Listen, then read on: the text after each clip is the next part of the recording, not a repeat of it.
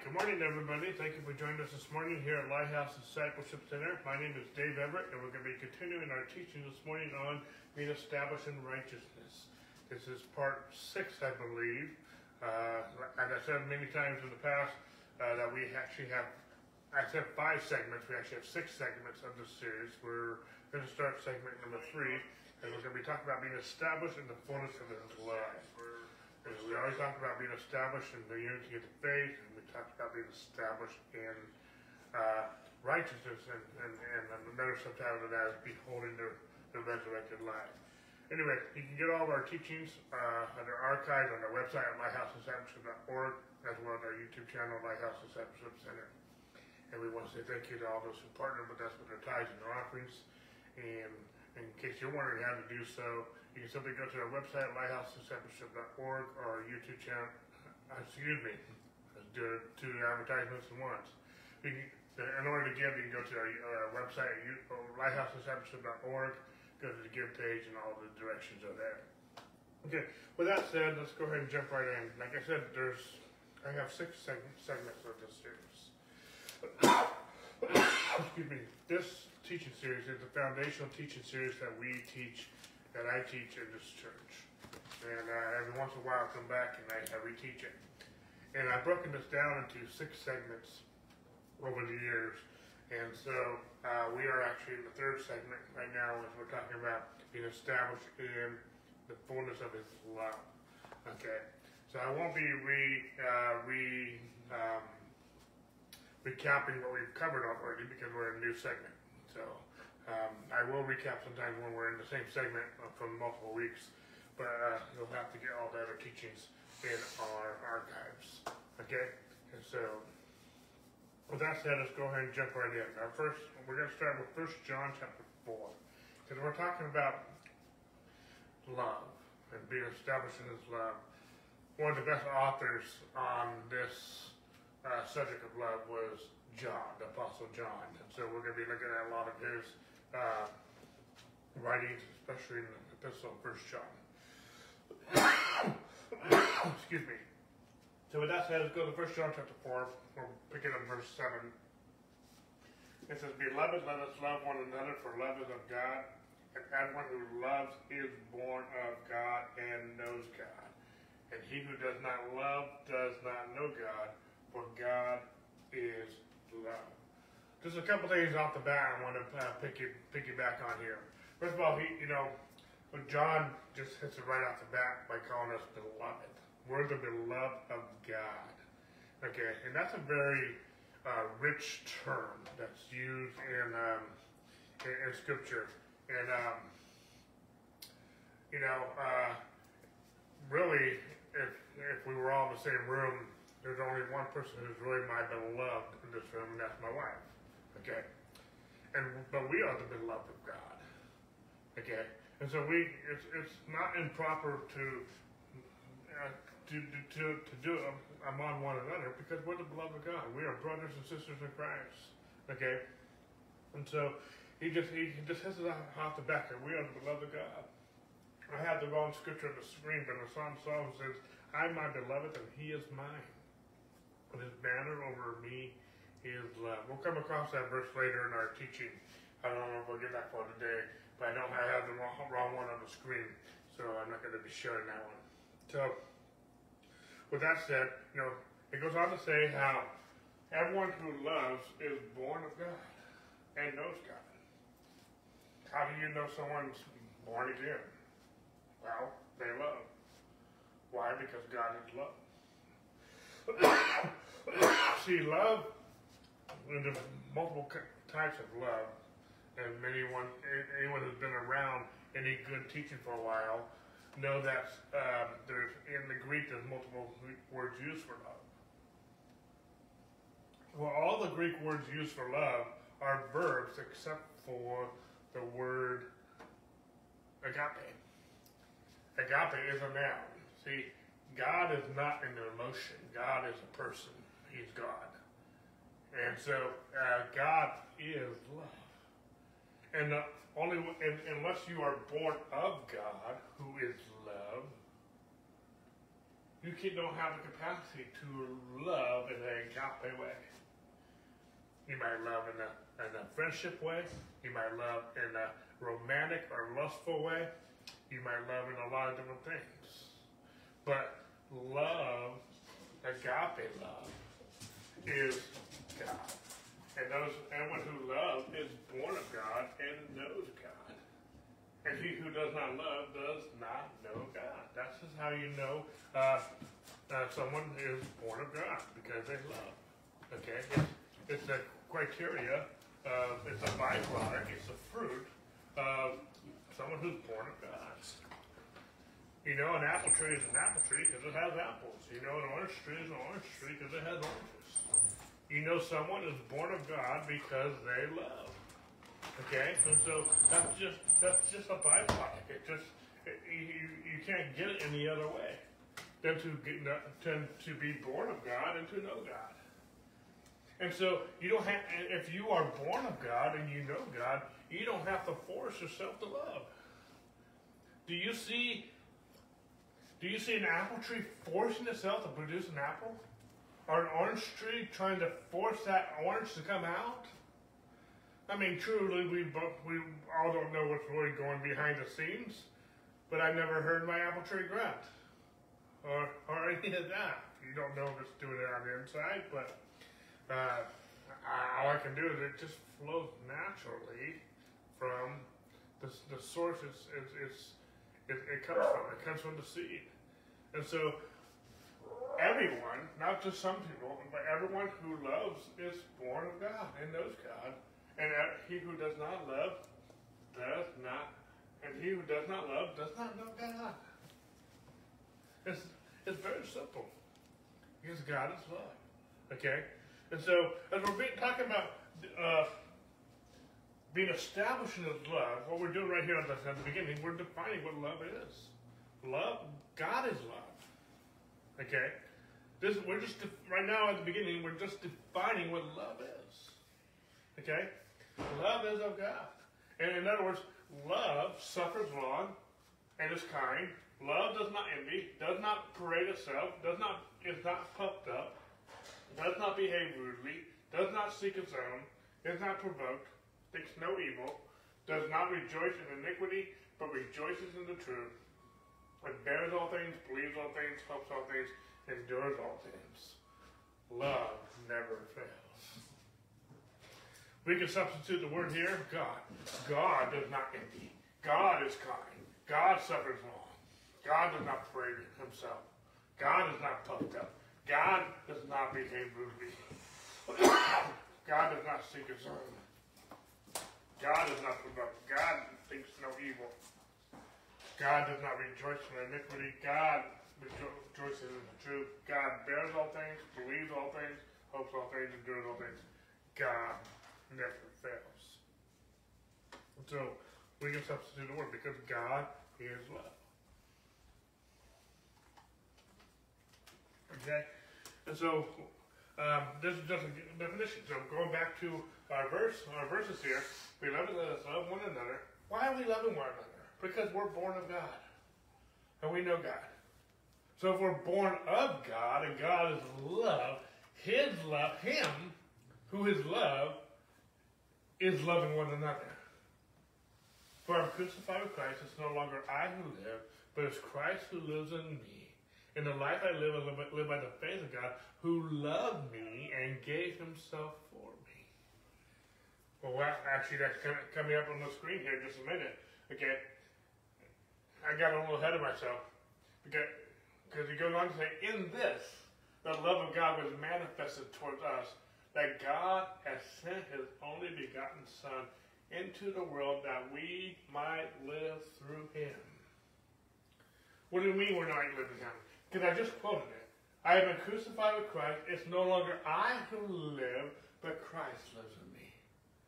And the life I live I now, I live in the flesh by faith in the Son of God who loved me and gave himself for me. Let's go back to verse 9. In this, the love of God was manifested. We're, we're, we know God. We're born of God. Therefore we love, because God is love. and it goes on in this. And the love of God was manifested. God manifested. We're talking about righteousness. Right now we're on a kind of a rabbit trail, purposefully talking about love, but we're connecting being established in his love with being established in righteousness. The two go hand in hand. Okay? The love of God was manifested towards us. And God sending his son to die for us that we might become righteous. That we might live through him. God never intended for us to live this life a Lone Ranger. God intended it that we would live through Him. Christ was slain before the foundation of the world. God never had a plan B. He's still on plan A. And God sent His Son so that Jesus would live through, that we would live through Jesus. That we would live through God. This is how the God, God's love was manifested. It was manifested so that you could live your life through Jesus, through God. This is how it was manifested. So that because it's no longer we who live, but it's Christ who lives in us. Why? Because we're crucified. We're crucified. And we the life that we live, we live by faith. The just lives by faith. Romans 117. And this, the, I'm not ashamed of the gospel, for it is the power of God to everyone who believeth, to the Jew first, also to the Greek. I, I, let me re, re, re, re, re, quote that. I'm quoting Romans 1 16 to 17. I'm not ashamed of the gospel of Christ, for it is the power of God unto salvation to everyone who believeth. Therein, that, that's what we're reading in verse 17. Therein, therein what? The gospel of Christ is the righteousness of God revealed from faith to faith. For the just, the righteous, shall live by his faith in the Son of God who loved me and gave himself for me. We're talking about righteousness. Specifically, right now, we're talking about love, but that they go hand in hand. The gospel reveals the righteousness of God, whereby we live by faith in the, in the Son of God who loved me. We live in the Son of God.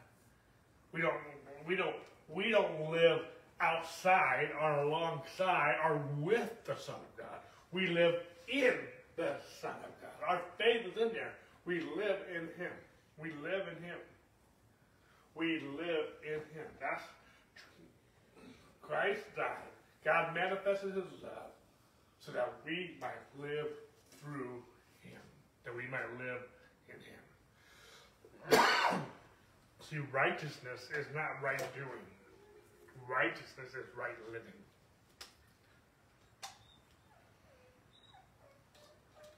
Is living in a relationship with God as one flesh.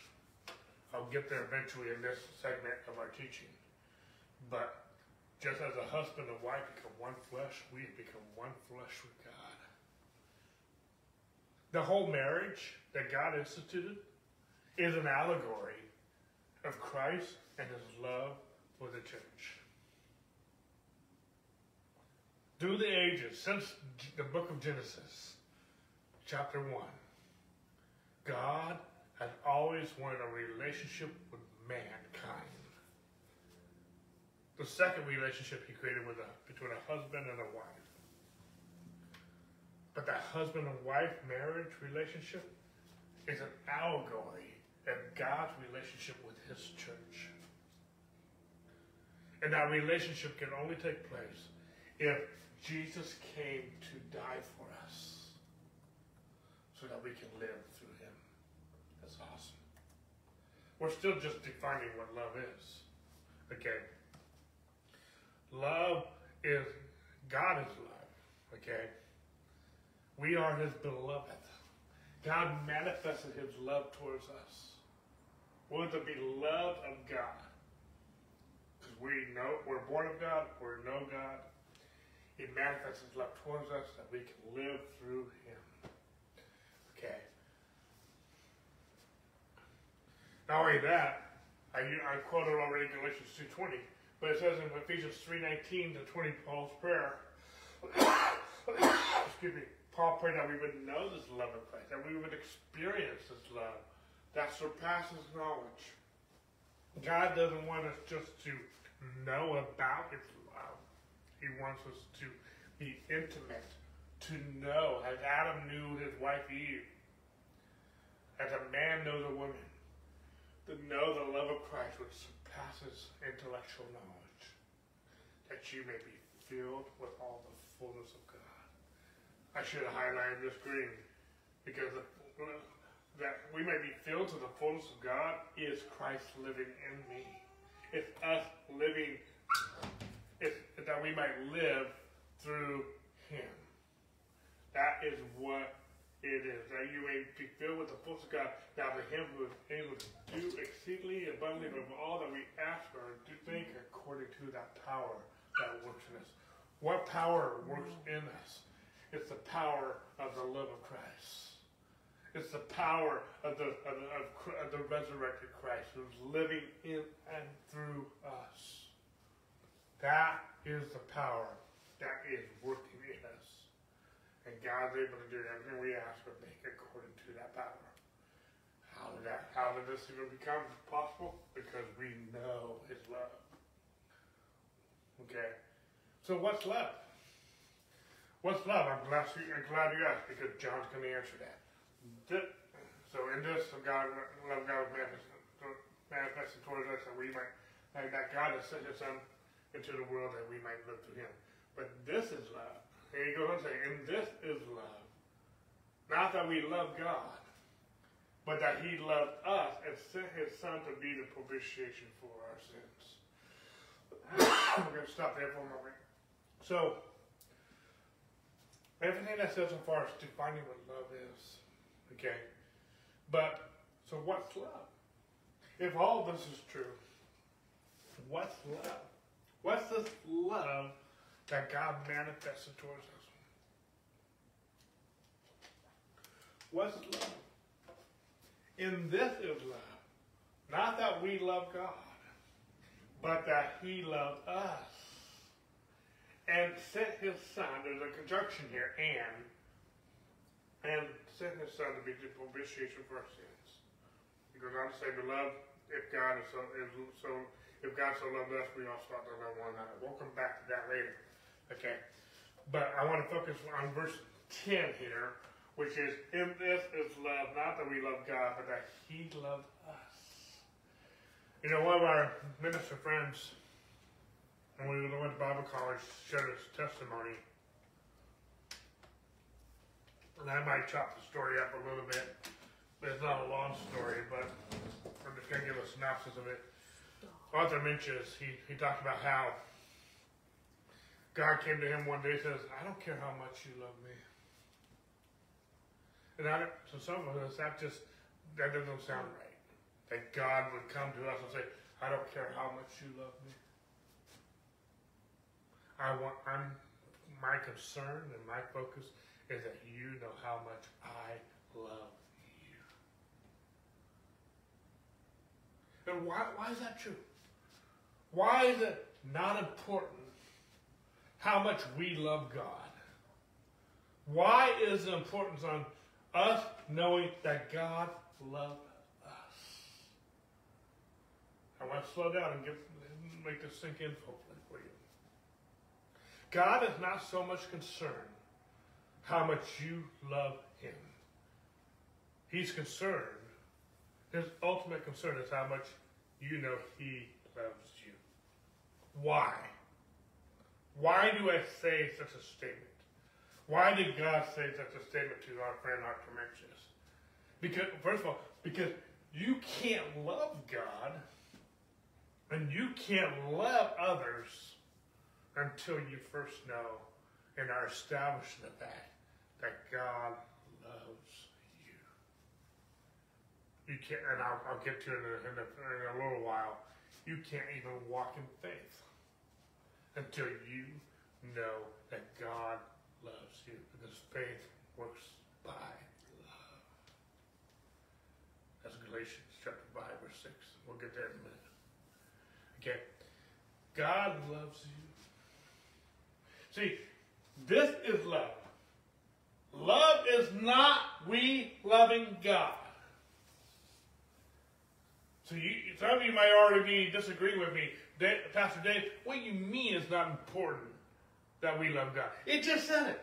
Love is not that we love God. That's not love.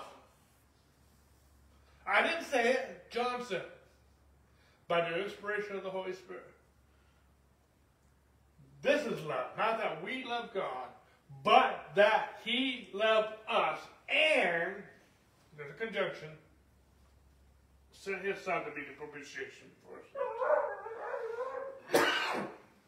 What's this word propitiation? Let's deal with this word propitiation. Some of you might have a hard time with that, let alone pronouncing it, let alone also knowing what it is. Propitiation is a long fancy word that basically means substitute. Jesus died for you. See, we've all sinned. And the wages of sin is death. The penalty for sin is death. So Jesus came. We're getting ready to celebrate Christmas here.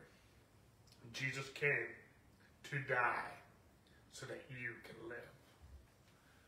Jesus, he who knew no sin became sin that you might become the righteousness of God in him. 2 Corinthians 5.21 And I just had a thought, I lost it. But let me get back to my thought. He who knew no sin became sin that you might become the righteousness of God in him. Jesus became your propitiation. He became your sin so that he could die your death. So he could pay the penalty that you deserved. You had a wage. The wage for sin is death. You earned a wage, and that was death. But Jesus became your propitiation. He was your substitute so that you could become the righteousness of God in Him. So this is love. Not that we love God, but that God, that He loved us in sending His Son to be the substitute, the, the scapegoat for your sins. See, God manifested His love towards us. That he can live his life to us. How can he live his life to us? Because he's our, he became our propitiation. Love is not about how much you love God. Love is how much God, you knowing how God loved you and died for you. So you become the righteous God. and when we understand this and are establishing it, we can then love God and we can love one another as God has loved us. We can't do verse 11 until we are established in verse 10 and verse 9 and all the surrounding verses. Okay. So, and we're looking at this word propitiation. I want to go to another place where it's, it's, it's used. Paul uses it. Let's go to Romans chapter 3. In Romans chapter 3, Paul says, we spent some time with here already. We'll spend more time in, in, in, in preceding lessons.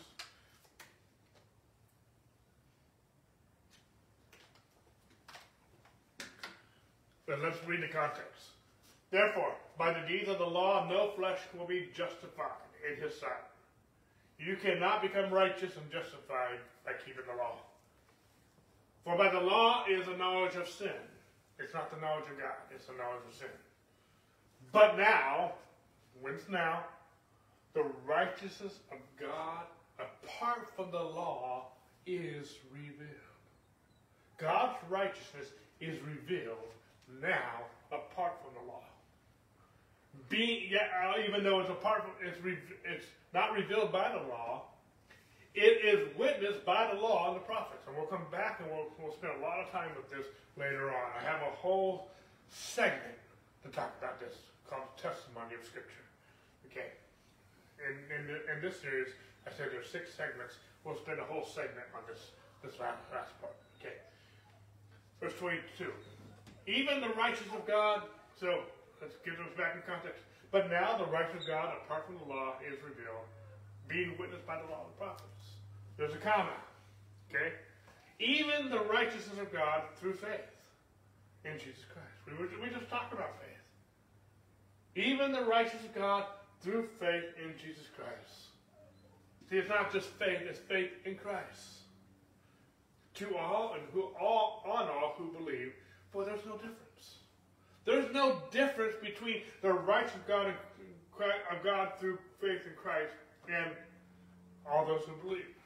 There's no difference. Okay? I'll come back to that later. We'll spend more time on that later. Okay? For all have sinned and fall short of the glory of God. I've heard this verse all my life, and it's true. It's a very true statement.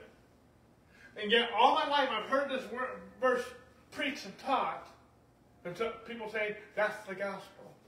That's not the gospel. There's no good news in that. It's true. It's the Word of God. It's true. All have sinned and fall short of the glory of God. Now that just warms the, I don't know if I can get cockles of your heart.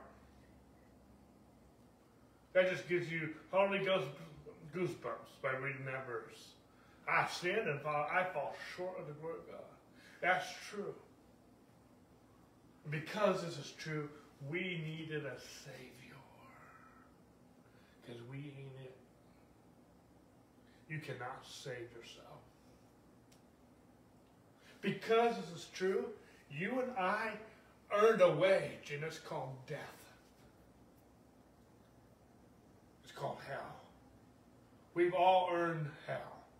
We all deserve to go there. I don't care if you committed one sin or a million sins, or even the top ten sins.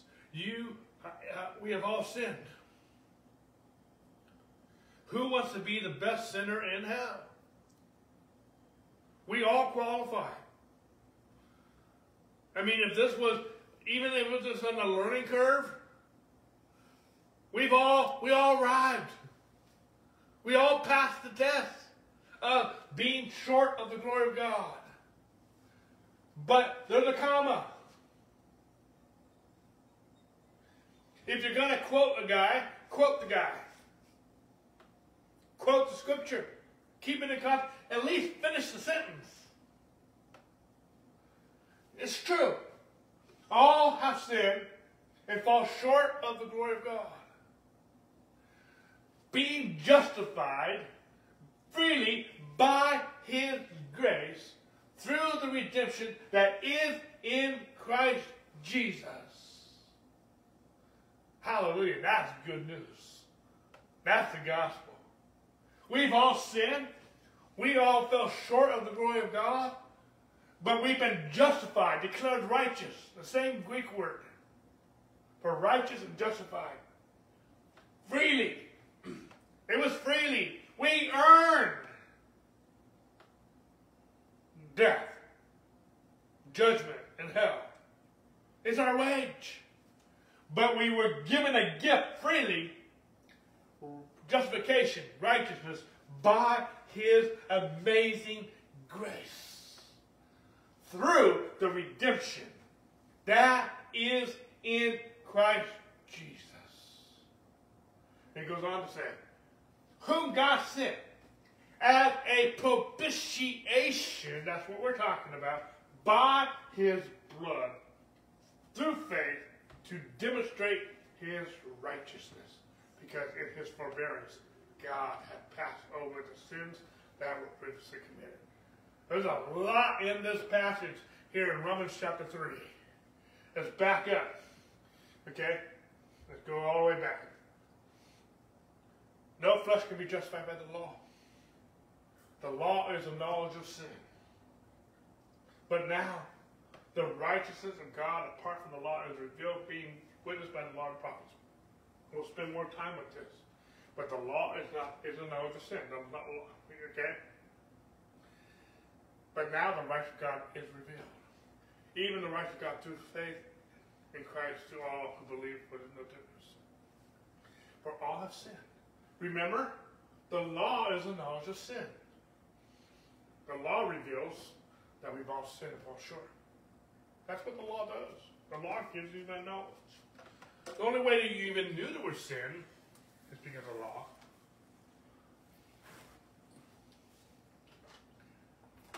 And the, even though the law revealed that you are you sinned, the law can't save you. It can't redeem you. It's called a ministry of death. It's called the ministry of condemnation. It can only condemn, it can only give you death. Okay? It only tells you one thing you sin and you fall short.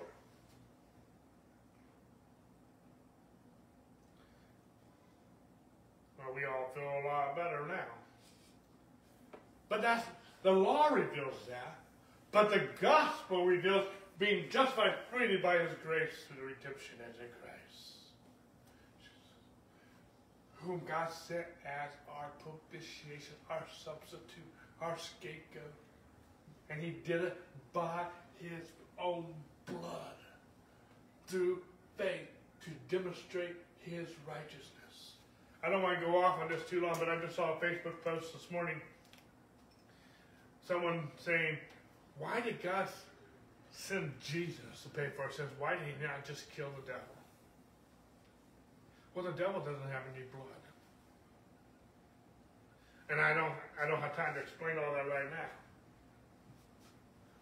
But it does say in Corinthians, if the rulers and principalities of this world, I got paraphrase, knew what would have taken place by sending Jesus, by killing the King of Glory, they never would have done it. What Satan thought was his victorious moment was actually his ultimate defeat. Not only did we become victors and redeemed and justified and declared righteous by the blood of Jesus, Satan. And Satan will die. Not to redeem us, because he can't redeem us. He doesn't have any blood. It's all in the blood. It's the blood that became our propitiation. It's the blood that demonstrated his righteousness. It's the blood that redeemed us by his grace. It's all in the blood. But Jesus, because Jesus is the Son of God, he was born of Mary. But the seed did not come from Mary. The seed always comes from the male we're celebrating here at Christmas time. When Gabriel came to Mary and said, You will be conceived by the Holy Spirit. A he, a male with a seed. Okay? So that he, Jesus, could become our person. Why did why did Jesus have to be born? why did he, he not just send an angel or, or Satan because it's in the blood. Mankind's blood from Adam till till till the last person who was ever born. It's all contaminated by the seed of Adam. Jesus is the new Adam. He's the second Adam. We have the first Adam and the second. See, Jesus was not born of Adam. He was born of a new seed. And it says in Peter, 1 Peter 1.23, we are born again not of corruptible seed, but of incorruptible seed by the word of God. You and I are born again. We're born of God. We know God. And we are born of the incorruptible seed of Jesus. Because in this incorruptible seed is the blood of Jesus. But right now, and I'm going to spend more time with, with these scriptures in here in Romans chapter 3. But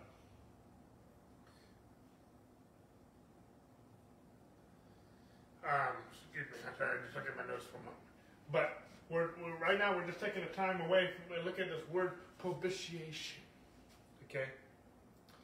Propitiation is substitute, but can also be translated, and you'll see this in some of your Bibles. Uh, I think it's also translated in the Amplified, but I could be wrong. But it's also a term for mercy seat.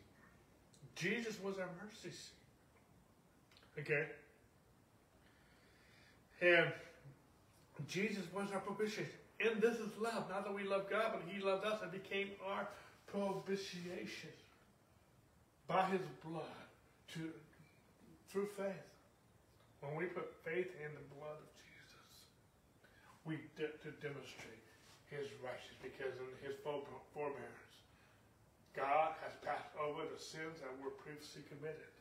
Goes on to say to demonstrate at the present time, that's now, His righteousness that he may be just and the justifier of the one who has faith in Jesus.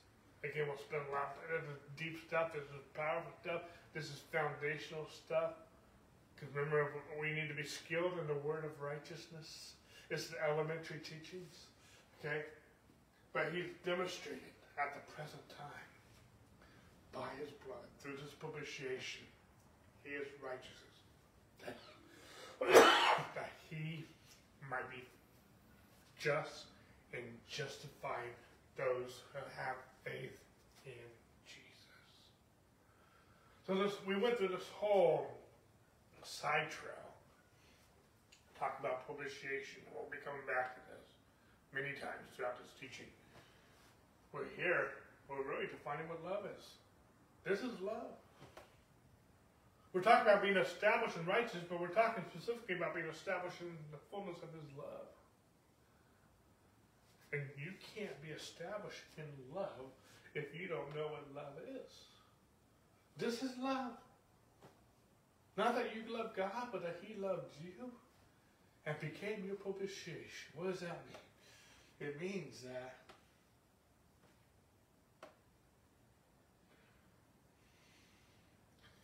that God, by his blood, through faith, he redeemed you by his blood to justify you by you putting, through faith, of you putting your faith in Jesus.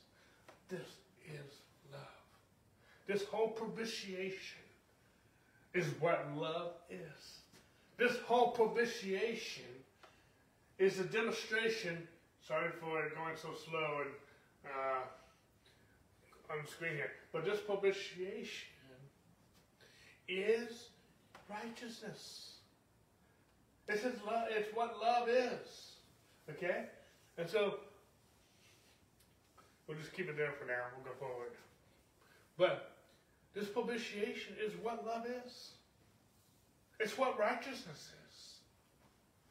So because that's true, I can use the word righteousness and love simultaneously. Because love is the propitiation. And propitiation is a demonstration of his righteousness.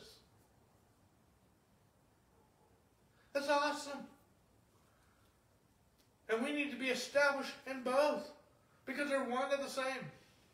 It's a manifestation of his love, it's a manifestation of his gift of righteousness. This is love. That he sent his son to become the propitiation for our sins. Okay. How are we doing? Okay. So let's move to, uh, let's, skip, let's fast forward to verse 16, or 1 John chapter 4, verse 16. And we know and believe the love that God has for us. See, it's not just enough to we need to know it, but we need to experience. It's not enough to intellectually, oh, I know God loves me. You know how many times I hear that? It's just sick. You know, so many people uh, through the years, you start talking about the love of God, and they'll say, they'll kind of snuff at it. I know that.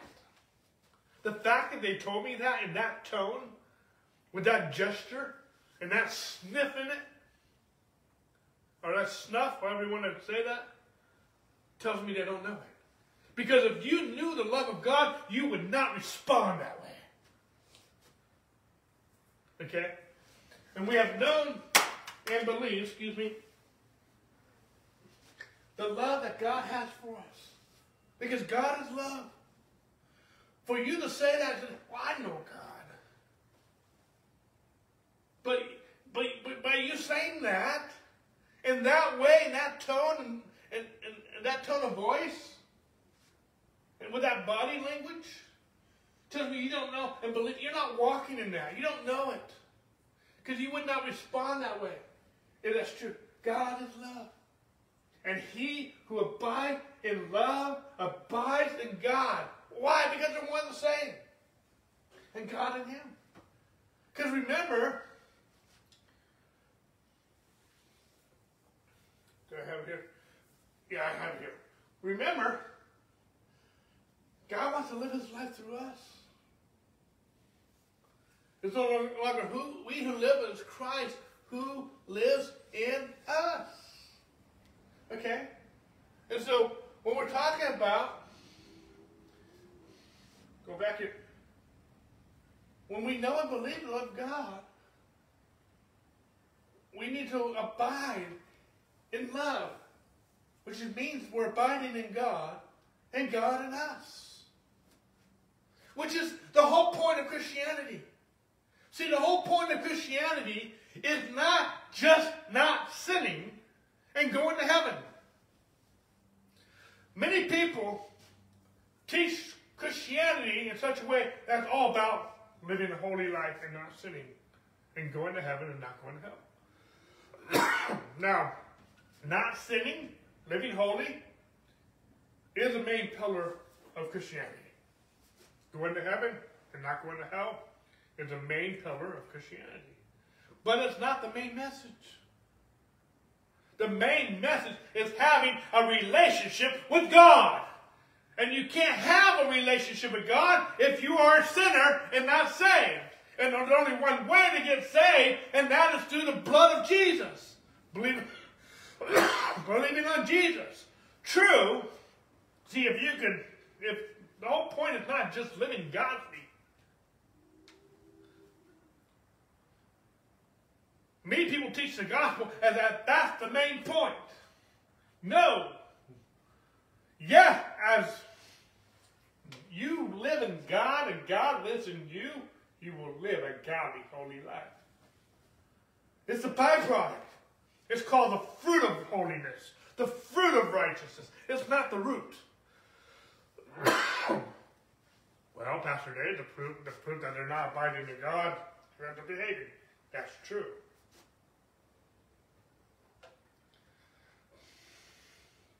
But if you can live holy and righteously without Jesus,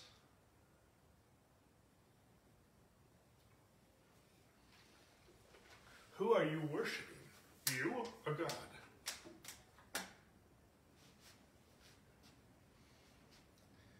True, the fruit. We want to see the fruit of abiding in God and God in us, which is right living godly living. Living like Jesus, living like God. Because it's not we're crucified. It's no longer I who live, but Christ who lives in me. And Christ in me is not going to go sin. True, I want to see righteousness and holiness as fruit in my life, in your life. But there's only one way to get that fruit. And that is abiding in God, in relationship. So the main message of Christianity is a relationship with God. And out of that relationship comes holiness and righteousness, Because there's only one thing that can make you holy, and that's the blood of Jesus. And the, and the main message about heaven and hell is that you go spend eternity face to face with your God. The main message about hell is that God does not exist there. Even the most sinful place on this planet, even the most sinful era, in the most carnal, sinful place, God is still there because the earth is filled with His glory. Nobody on this planet who's ever lived, nobody in this universe who's ever lived, has ever experienced life without God. They might not be abiding in Him, and Him and He and them, but He's still here. The heavens tell His handiwork. The earth is filled with His glory. God said He would never leave us or forsake us. He is the same yesterday, today, and forever. God is always here. He's always with you no matter what you're doing. But just because He's here doesn't mean that you are in relationship. And the best thing about heaven is not the forever. The best thing about heaven is not that about all the streets of gold and the mansion. The best thing about heaven is God is there, and we get to spend eternity within a relationship with Him face to face. True, the penalty for not receiving that is hell, a godless hell. But the center cornerstone message is a right relationship with God, which God provided by the blood of His Son. Keep going back to this. Okay? God manifested His love that we might live through Him, that we might have this relationship. And we have known and believed the love of God, forth in God is love, and he who abides in love abides in God, and God in him. And this is love. Okay? And so that's, uh, excuse me, go back here. Lost my, where I wanted to go to. Okay, there we go. This is where I want to go to. Go back here real quick. Sorry, I messed up on my slides a little bit.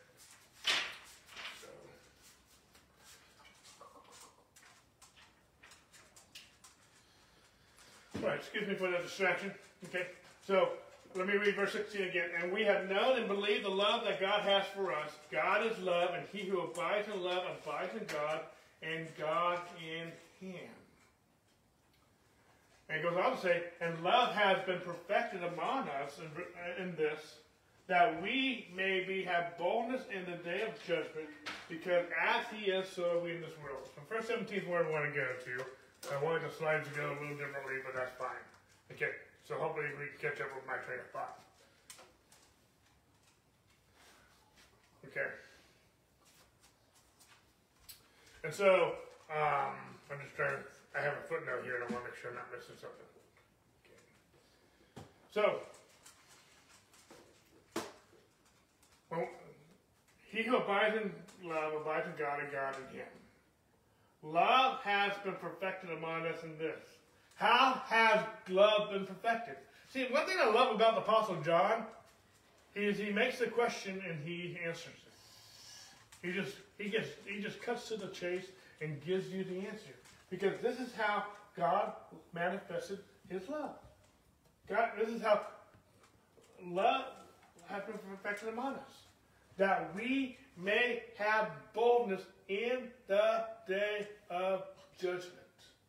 That's how God has perfected his love. That we may have boldness in the day of judgment. Why is that true? Why can we have boldness in the day of judgment?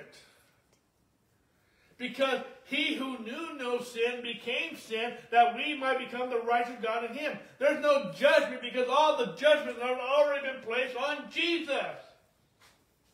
There's no judgment because God has, through Christ, has become our propitiation. He's been our substitute. Because this is true, and this is love. See, love is that He's become our propitiation. That's what love is. And because He's become our propitiation, and that's what love is, love has been perfected in this, that we may have boldness in the day of judgment. See, when you, see, when Adam sinned, when Adam and Eve sinned, and God came walking in the, the cool of the day, God did not hide himself from Adam and Eve. Adam and Eve hid themselves from God. Why? Because they experienced the first, for the first time in their life, for the first time in history, someone experienced shame. And God, man, Adam, hid themselves from God. But when you know that God, through Christ, took your sin and removed it as far as the east is from the west, your, your sins were red as scarlet, but he made them white as snow. He justified you freely by his grace through the redemption that's in Christ Jesus, becoming your propitiation.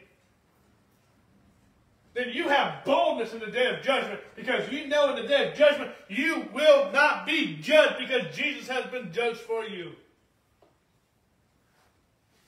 Because as he is, so are we in this world. Jesus is the righteousness of God. And we are the righteousness of God in him. As he is, so are we in this world. That is awesome. John is preaching the gospel, and we need to be established in this.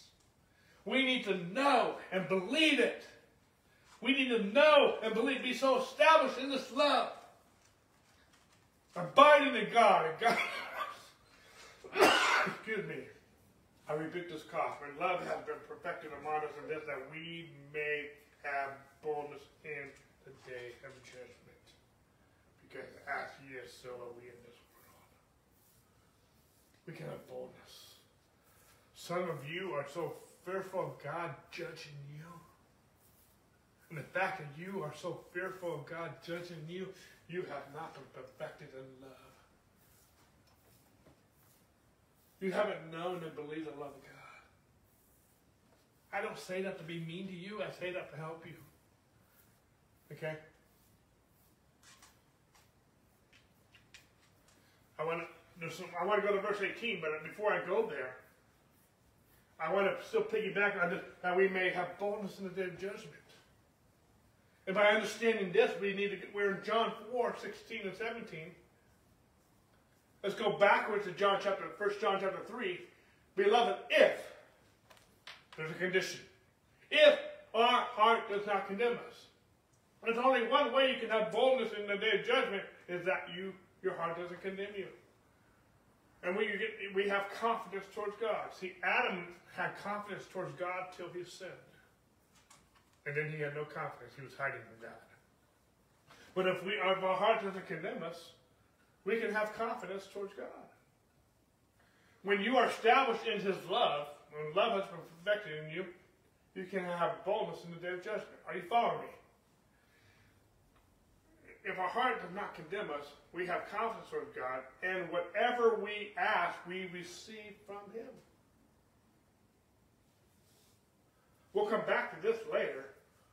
See, Paul says in Ephesians chapter 3, verse 19 20, if we know his love or surpasses knowledge, we'll be filled with the fullness of God. And he is able to do far above beyond we could ever ask or imagine according to his power that works in us. When we have when we know our hearts doesn't condemn us, and we have confidence towards God, we can ask anything in his name, and we will receive it. Why? We have confidence. There's nothing blocking it. Okay?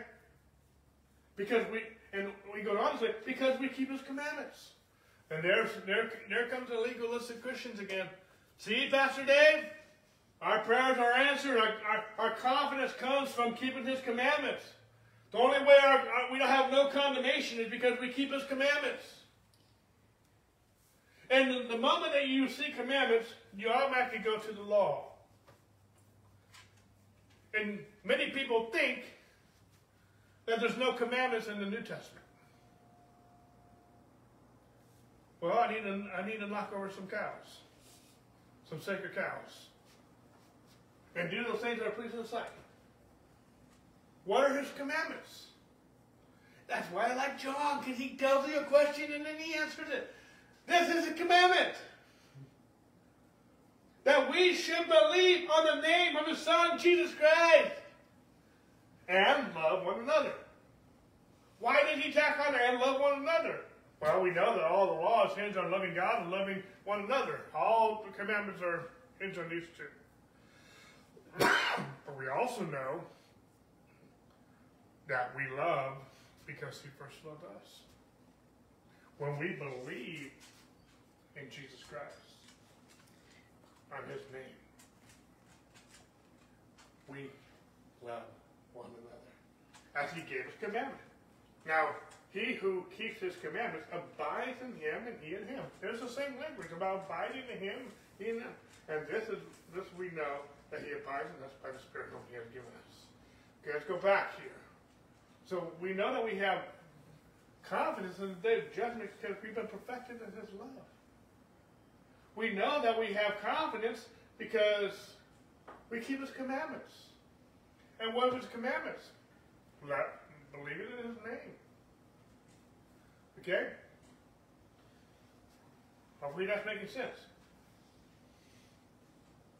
So, that we may have boldness in the day of judgment. See, those who don't those who don't have confidence towards God, those who are fearful towards God, have not been perfected in love. How do I know this? Well, he goes on, verse 18 says, this, there is no fear in love. There's no fear in love. But perfect love, and that's agape, casts out fear. Because fear involves torment. But he who fear, fears has not been made perfect in love. If you fear God like Adam, if you fear God and your heart condemns you, and you don't have any confidence in God, you are being tormented. You're not been made perfect in love. You can't be perfected in love and have fear at the same time any more than you can have dry water or cold fire. It's an oxymoron. They don't coexist. See, perfect love casts out fear. You can't have a dark room and a lit room at the same time. When you turn on the light, darkness expels. God never created darkness. He created light. And the light vanishes. See, light casts out darkness. Love casts out fear. That's how it works.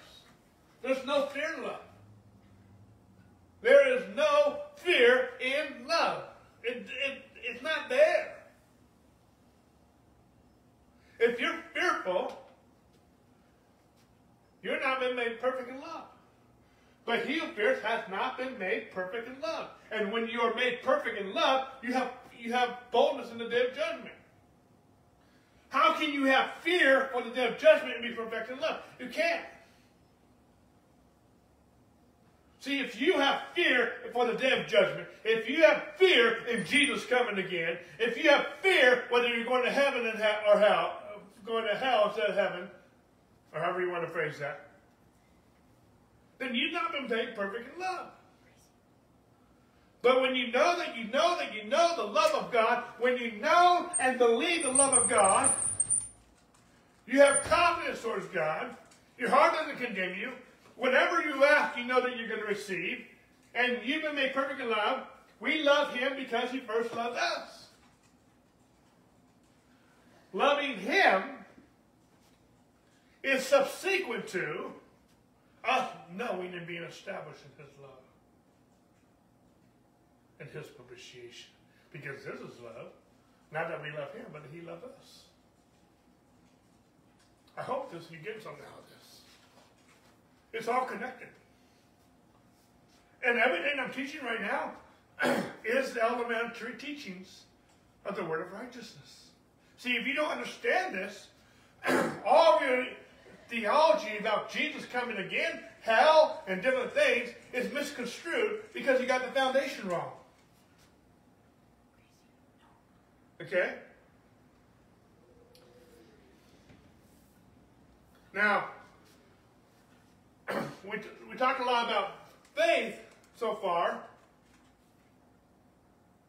but I want to read something here from Galatians chapter 5 verse 6. I've commented on it a few times. For in Christ, and where are we supposed to be? Abiding in Christ. In Christ in us. But in Christ, Jesus neither, neither circumcision nor uncircumcision avails anything, but faith working through love. Now, there's two main points I want to make with this. The first one is pretty obvious right here. But some of us still need it to be explained, and that's, what I want to explain it. What's this whole talk about circumcision or uncircumcision? We talk about law, legalism. See, in the Old Testament, before the cross, they had circumcision.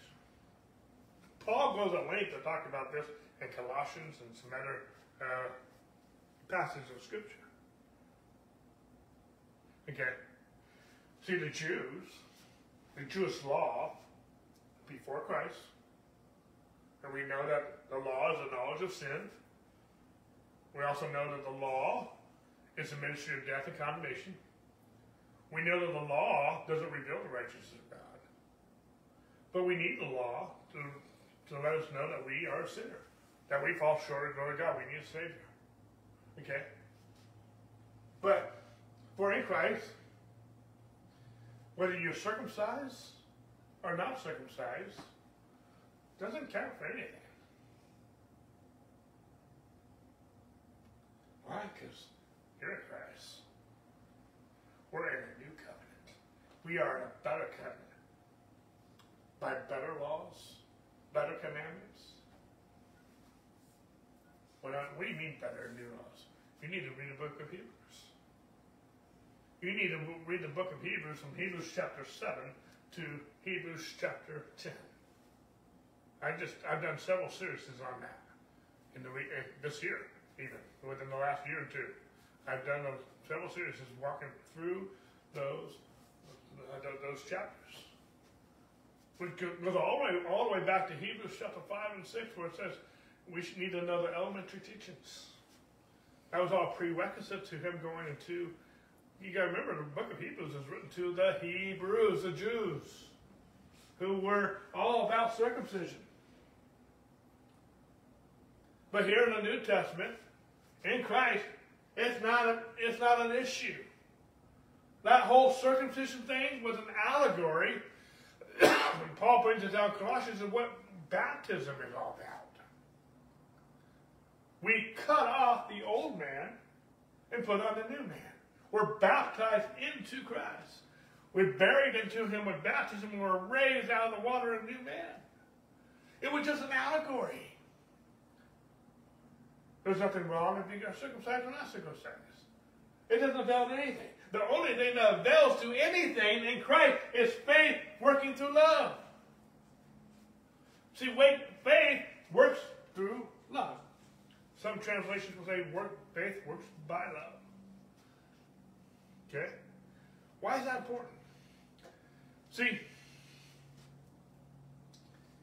if it's going to be hard for you to have faith, what's faith? Trusting, relying on, resting in. It's going to be hard for you to have faith in something, God, the gospel, if you don't trust it. Let, let, let me re-say that. It's going to be hard for you to have faith, trust, reliant on if you don't know that God loves you. If you're still fearing if you still have fear, that in the day of judgment, you're toast. And you have no confidence towards God because you feel like you're condemned. It's going to be, a, you're going to have a very hard time for your faith to work. And that's why a lot of you struggle with faith. You struggle with faith because you struggle with love. Let me, say, let me say this differently. If you are having a faith problem, if you go further upstream, you'll realize that you really have a love problem.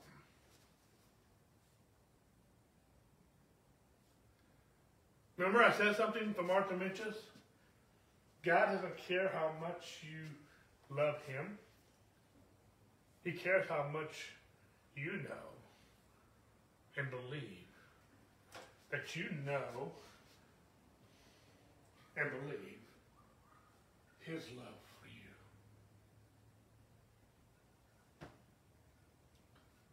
Because he who abides in love abides in God, and God in him. See, when you've been perfected in love, you have boldness in the day of judgment.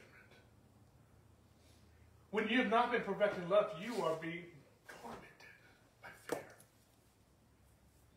by condemnation, and no confidence towards God.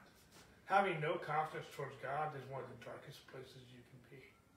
Whether you sinned or haven't sinned. Because anything, anything that's not a faith is sin. How do you get your faith to work? You get established in His love. Because when you know that you know that you know God has loved you, when you understand the, I want to go back far enough.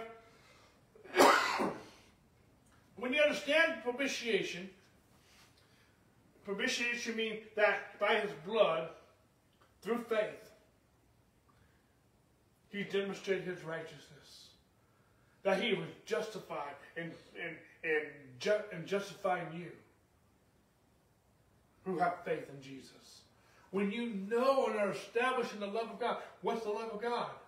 The love of God is this that He loved you and became your propitiation. When you're established in His love, that perfect love casts out all fear. And when you're established in His love, I'll go forward now. When you're established in His love, your faith will work. But if you're still wondering, is God going to zap me? Is God mad at me? Is God judging me? Is God upset with me? Excuse me. Is God condemning me? See, if that's your attitude, if that's what you believe, you don't have any confidence for God that any of your prayers are going to be answered. You don't have any confidence when Jesus comes again, when you, if you're going to be saved or unsaved, when, when, when you come to the judgment seat of Christ. And now, I mean, that's, that's, the, that's the, the heart of it all. But if you don't understand love, and you're not establishing his love, you're going to have a hard time walking by faith and not by sight to receive healing, provision, or anything else you need. You're going to have a hard time getting any of your prayers answered. It is not the, it's, it's a faith problem, but that's why it, it's, but it's more a love problem. Because faith works through love. And if you get this fix, this will work. That's why we fast. Fasting doesn't move God, fasting moves you. See, God's not the one stuck. God's not the one asking you to answer his prayers. God's not the one that, that needs an answer. God's not the one who needs faith.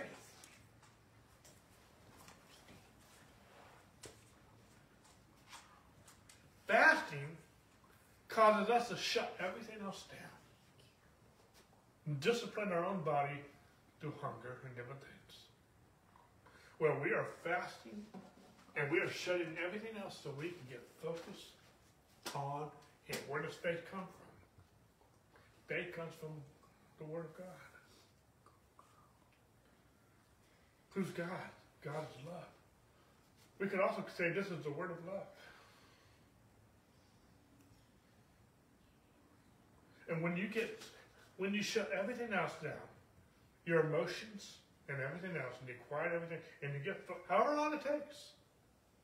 How long do you have fast? However long it takes. It could be a meal, it could be a day, it could be 30 days, 40 days, however long it takes to get you to discipline your flesh to focus on God. And the Word of God will come alive. Where you're not hearing any other voice but what God says. God will speak to you through His Word. God will give you a rhema word. God will speak to you like He did to Adam in the cool of the day. And love and, and faith will work because you now have a love relationship with God. And it's powerful.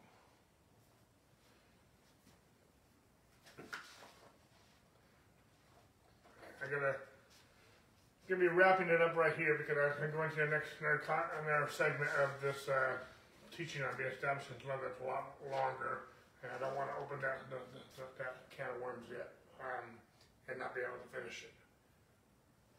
I, I feel like I also just gave you a lot this morning. I encourage you to meditate on these scriptures. I'm teaching it. But you need to get grounded in the Word of God, not Pastor Dave. Okay? Let the Holy Spirit teach you. Everything I'm trying to do, I want you to get established in it. Because it's deep stuff, but it's really simple stuff. Because it's elementary. But the elementary teachings are foundational. And when you have a love problem, Everything else is off. Your faith is off. You, you have fear, you're being tormented. You have no confidence towards God. And you can't get along with God and you can't get along with other people because you are not established in righteousness. You're not established in love. Hopefully this has meant something. Hopefully this is powerful. We're not done. We're not, not even quite halfway done with this series yet. And like I said right from the beginning, we're not in a race. We'll take as long as we need. Anyway, God bless you guys. Have a great week. We'll talk to you soon. God bless.